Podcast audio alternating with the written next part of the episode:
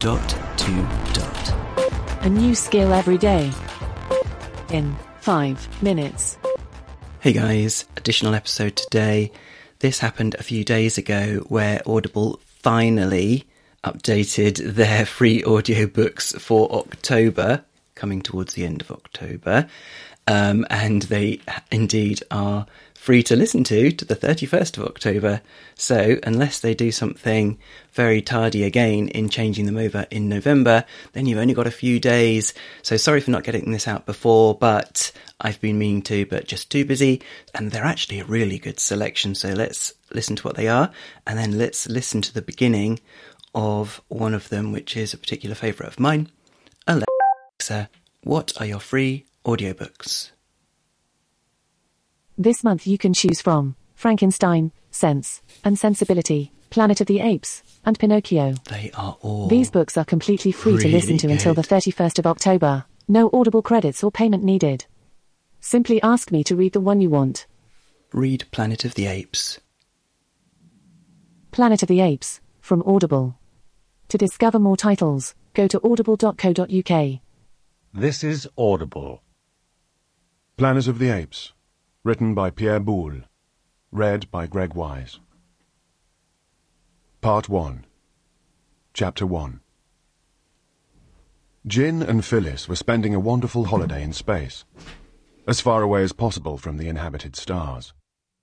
In those days, interplanetary voyages were not an everyday occurrence, and interstellar travel not uncommon. Rockets took tourists to the wondrous sights of Sirius, or financiers to the famous stock exchanges of Arcturus and Aldebaran. But Jinn and Phyllis, a wealthy leisured couple, were distinguished in their cosmos for their originality and a few grains of poetry. They wandered over the universe for their pleasure by sail.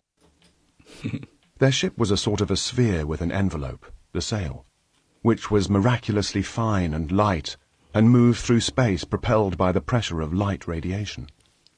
Such a machine left to its own devices in the vicinity of a star, though far enough away for the field of gravity not to be too powerful, will always move in a straight line in the opposite direction to the latter.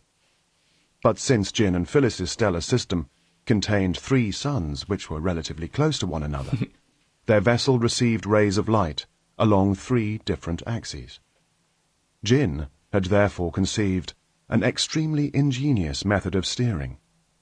His sail was lined inside with a series of black blinds, which he could roll up or unroll at will, Alexa, thus changing the stop.